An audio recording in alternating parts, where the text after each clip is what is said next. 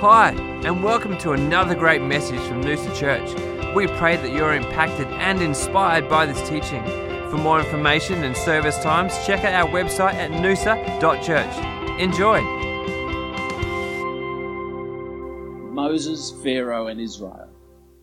Now, the great line, if you if you want to use that, you know that great line that Moses is is so well known for, is when he went to Pharaoh and what did he say? Let my people go. Such a great, it's such a great line. But and, and he was asking them to let his people go. He was asking Pharaoh to let his people go. Why? So that they could go and sacrifice, so that they could worship in the wilderness. Not just let. It's one of the things that we get caught in in the modern era is we want to get let go of our of our slavery and of our bondage or whatever is holding us back, but we don't actually have a place to go.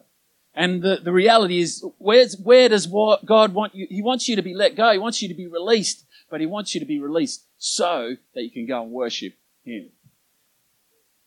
And I love it that, you know, I, I love the story and it, you know, I was going to read it to you this morning and it's just an easy, quick five chapters of Exodus and, and, and the story, you know, and the story goes that, you know, obviously Moses meets with God and, and um, you know he sees him in the burning bush, and all these bunch of things happen, and then he gets to to to Pharaoh, and he and he's and he and he shows, you know, he, he uses Aaron, and and they put the staff on the ground, and it turns into a serpent, and and then and then um, Pharaoh's magicians do the same thing, and Pharaoh's heart's hardened, and he doesn't let them go. And then, and then ten plagues happen. You know, there's frogs, there's lice, there's hail, there's pestilence to the animals. You know, there's all these crazy things. There's, you know, there's all, there's all these, there's ten plagues, and, and then it culminates, you know, with the death of the firstborn across the whole of Egypt. And each time, you know, um, Moses says those great words, Pharaoh, let my people go so that they may worship in the wilderness. So they may sacrifice to me in the wilderness. And, and along the way, Pharaoh, he has these moments, doesn't he, where he acknowledges that the Lord is the Lord and he says, he says, mate, you, you can go and worship, but how about you just worship where you are in the land of Goshen? You know, and Moses says, no, no. And then eventually Moses prays and they're released from whatever that plague is. And then Pharaoh's heart's hardened. And then, and then he says, forget about it. You're staying. And then something else happened. And, Mo, and then he says to Moses, okay, maybe you can go, but don't take any of your livestock with you. And Moses, well, what are we going to sacrifice to the Lord in the wilderness? So in eventually, each time Pharaoh's heart is hardened, but he has these moments where he gets this revelation that God is God and, he, and, he, and he's humbled in a moment. But then once the humbling moment finishes, once these they're released from whatever it was, the frogs or the or the or the lice or the or the water being turned to blood or whatever it is, once they're released from it, he, he his heart hardens again. Because he's not he's not afraid anymore of what the Lord could do because he's having a moment of peace. And then eventually, you know, we know, we know the great story of the of the Passover, and you know, and, and God says to, to, through Moses and Aaron to the children of Israel, you know, go through all this process and, and, and kill the firstborn lamb and put his blood on the on the door and the lintel post. And when the when the you know when the Lord goes through the land of Egypt and all of the firstborn are killed, the, the houses that have the blood on the lintel post and, and, and, are, are spared of their children losing their firstborn child. And then, okay, finally, Israel gets out into the wilderness. And even after, you know, even after all of these things have happened, eventually Pharaoh goes, hey, we've lost our workforce. We've lost our, you know, so he, ch- he gets in his chariot, takes his army with him, chases them out to where the, to where the Red Sea is. And then once he, when they get to the Red Sea, the people turn around, they see Pharaoh, and then they're full of fear. They've seen all, they've seen God deliver them over and over again, yet they see Pharaoh and they're still afraid. So what does God do? He says, you know, he even says to Moses, stop crying to me, Moses. He says, go down, put your staff out, and I'll part the waters, and you'll pass through the Red Sea on dry ground. And the Israelites went through, and eventually the, the, the Pharaoh and, and the Egyptian soldiers went through as well. And then, but once the Israelites had got to the other side, God shut the waters and miraculously destroyed, wiped out all of, wiped out Pharaoh and his whole, his whole army. And the children of Israel were free to worship and sacrifice the Lord in the wilderness. So that's the short version. Why is this important for us today? Well, there's two things that are important. First, one is that God is saying to his people, he's saying to you today, he's saying to every person today, let my people go. He's not just saying, he's not just trying to get you out of, of slavery, get you out of hard work, get you out of things. He's, he's, he, he wants you to be released. Why? So that you can worship him. So that you can live a life of worship. The question is, the great question is, who's Pharaoh in this story? Who is Pharaoh? Who is God saying today, let my people go to? Who's he saying it to? And I want to suggest to you this morning that, that Pharaoh is, is a shadow of type of the ruling power of the age. Pharaoh was probably the most powerful man on the planet at that time. So God, when God said, let my people go, he was saying it to the ruling power of the day, to the, to the person, to the leader who was keeping people in their slavery. So who is it today? I mean, we can ask that question. Is it, is it Donald Trump? Is it Xi Jinping? Is it Scott Morrison? Is it, you know, these guys, you know, they they are, you know, right now they're, they are blocking the church from worshiping. They're not letting us worship. So they're obviously who we're talking about. We need to be declaring to our, to the leaders of our world that they need to let us go and worship the Lord. Who else is it? Is, is Pharaoh, is it the pastor? You know, you get, only lets us sing three songs in church. We, he's, he's blocking the spirit in the meeting. He's, he's, he's quenching it. You know, let, let my people go, pastor. Is it our parents? Is it our wife? Is it our, you know, I think it could be our children. You know what I mean? I'm trying to worship, but the children just will not be quiet. Who is Pharaoh today? And I want to suggest to you it's none of those things. I want to suggest to you this morning that we are in an age of independence. You see, Pharaoh is who you're in submission to. And I want to suggest to you that we're in a season, we're in, a, in an age where we're in submission to nobody anymore except our own thoughts. I want to say to you that today God is saying, let my people go, and He's saying it to your mind, to your thoughts. He's saying that you are in bondage, you're in slavery, not because of what anyone's doing, but because of what you're thinking. Let my people go. He's saying, let my people go that they may worship. You know, I don't, and, and her, I, and we, we walk, that you notice how your thoughts, they walk the same journey as Pharaoh walked. Sometimes, you know, something bad happens and you, you know, what do you do? You haven't been to church for a while or you haven't hung out with Christians or read your Bible for a while and something happens. Something happens like a plague comes through your life and all of a sudden you go, man, I need to read the Bible. I need to pray. I need to go to church. And it's funny, you come back to church or you, or you start reading your Bible and praying and, and you get this revelation of God. But then the problem goes away. And then you drift back into your old thinking, into your old ways. And you, and you, what happens? Your heart gets hardened to the things of God and you embrace the things of the world again. And then something else happens, you know, and, and, and you, you know, you're walking the journey of life and, and, you know, someone encourages you with a word and says, hey, why don't you just seek first the kingdom of God? Don't worry about all that other stuff. And you go, wow, yes, that's what I need to be doing. So you have this great moment where you're, you're driving along in the car and you've got the, you got the scriptures playing, uh, scriptures playing in the background and you, you know, but, because what are you doing? You're saying, you know what, I'm going to worship, but I'm going to worship on my way to work. I'm not going to set aside some time. I'm not going to go away. I'm not going to, I'm not going to, to, to, to get away from my life to go and worship for a few days or for a season. I'm going to do it on the way to work. And what happens? You're listening to the, to the scriptures being read. You're listening to the Psalms, you know, you know, as a deer pants for the water, so my soul longs after you. And then the phone rings in the car and it's your boss or your employee and they, and they disrupt your worship with work. And from that moment on, the worship ends and the work begins. Did you notice how Pharaoh said to, to, to Moses, okay, you can worship, but do it here in Goshen where your work is. Sometimes we say, Lord, we'll worship you, but we'll worship you on our terms and we'll worship on the way to something else that's probably we hold more important. Do you get what I'm saying? Who Pharaoh is? Who is Pharaoh? Pharaoh is your thoughts. Pharaoh is your mind, and it's it's those areas of your thought. You know, we can't, we cannot, you know, we we cannot separate ourselves from our minds and our thoughts because you know if we do, we we, we you know we will we won't be uh, walking around anymore. Yet, we can begin to train our thoughts, can't we? We can understand, like, you know, we, here's the culmination, though. We've got to put those things to death. I think it's Colossians 3 5 talks about you've got to put those things to death that are attached to this earth. So we've got to take those thoughts, we've got to take those things, and we've got to allow the Word of God. We've got to allow the Word of God to disrupt our thinking to the point that we'll lay it down, to the point that we will release ourselves to go and worship the Lord. Such an important message as Father's Day because we want to we want to embrace, you know, not that not that God, you know, God wants to liberate us so that we can go and do our own thing. He wants to liberate us so that we can live a life of worship, bringing glory to Him, so that we can we can continually be an example to Him wherever we go.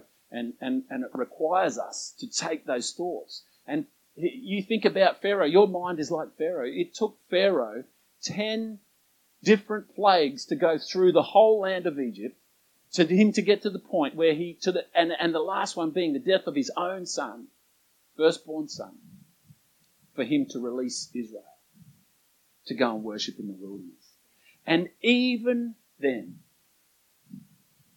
a couple of days later, his heart gets hardened once again, and he goes back to chase those thoughts, to chase those people who were who, to chase the natural things that enabled him to live the lifestyle that he wanted to live. See, the beauty of the children of Israel for Pharaoh is they were building the bricks and they were doing all the work that made Egypt look so great.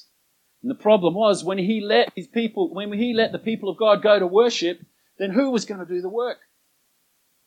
And this is one of the battles we face when we embrace the ways of God, the things of God, the thoughts, you know, the Bible talks about think on these things, whatever is pure, whatever is love, you know, all those things. When we when we think on those things, who is doing all the work? You still got to do all the work, don't you? You've got to do it yourself. But the most important thing that we can do is we can separate ourselves from our work. We can separate ourselves from the day to day. We can remove ourselves from you know, the, the, the, the goal setting and the, all those things for a season so that we can worship the Lord. We don't want to let anything touch that season, do we? To the point where, after those ten plagues, you know, Pharaoh, he lets, finally lets them go, and then he chases them because he realizes he, he needed them to sustain his earthly life. God had to put him to death. Here's the battle that you face. Here's the challenge that you face every day is that your thoughts, they just keep coming back, don't they?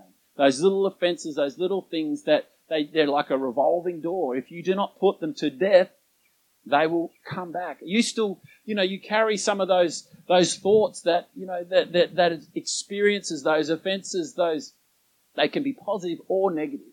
And you establish your life based around a thought instead of a life in pursuit of worshipping your Heavenly Father. If you build your life on a memory, good or bad, then that memory defines your relationship with God.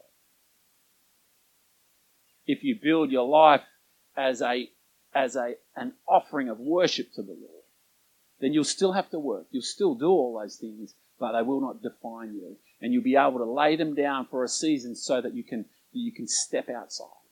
You know, and sometimes we get to this revelation of, you know, you know, like the Israel, you might be like the Israelites. You've figured it out finally, and you go on a prayer retreat, and here you are. You're over, a, you're over, a, um, you know, at the shack on the North Shore praying or doing something, and then while you're over there, you get a phone call from your doctor, and your doctor says, "Oh, I've just got the results in from that blood test. Um, you need to come and talk to me." And you go, "What is it?" He goes, "Oh, just come and see me." You know.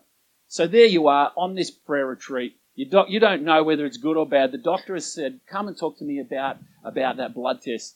Are you still praying and worshipping in that season? You can't think about anything. Oh, oh it's, it must be bad. It must be bad. You know, and he, he might be saying, you know what, you've got the most rarest, wonderful blood type of all time, and you need to share it with the world, and you're going to liberate them, and they're going to create, um, you know, things to release people from the COVID virus because of your blood. You know, we don't know, do we? But what do we do? We go to the negative. God's calling you. And what is He saying to you? He's saying, hey, let my person go.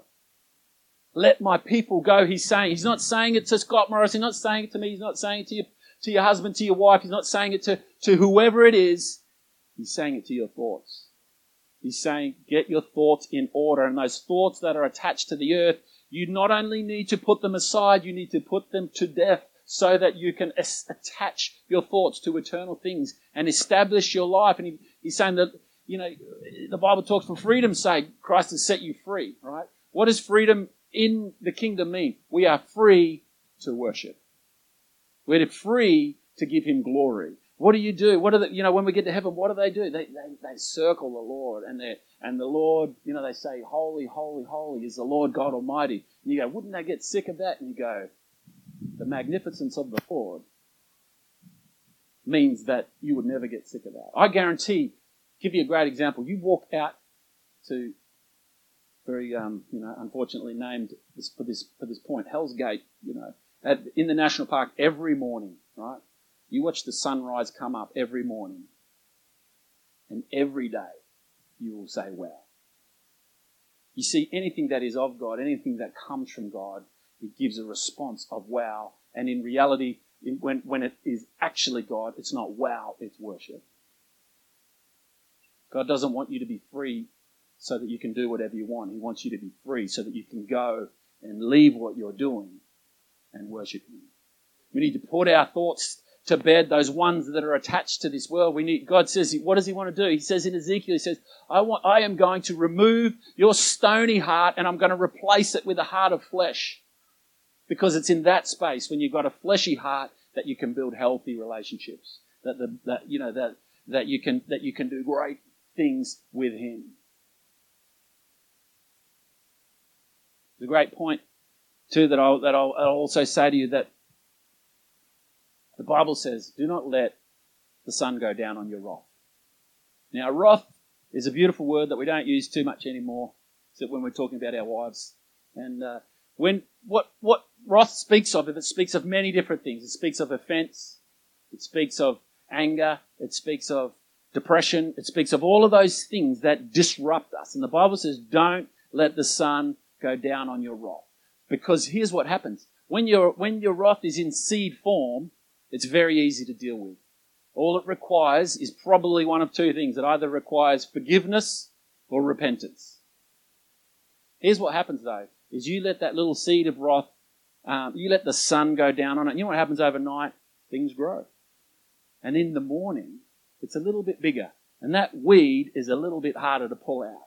And here's what happens 20 years later if you've let the sun go down for 20 years on the same offense, then you are a bitter, twisted, struggling person, and your heart is rock stone solid like Egypt. God's saying to you today, I believe. He's giving you the great fatherly address today to deal with it, to deal with those thoughts that are attached to earth, to deal with those thoughts that are, that are holding you back from worship. And you know you're free when you want to worship. You know you're free when, when you're, you know, you, you don't care who's around you. you. You know what I mean? You just want to give God the glory.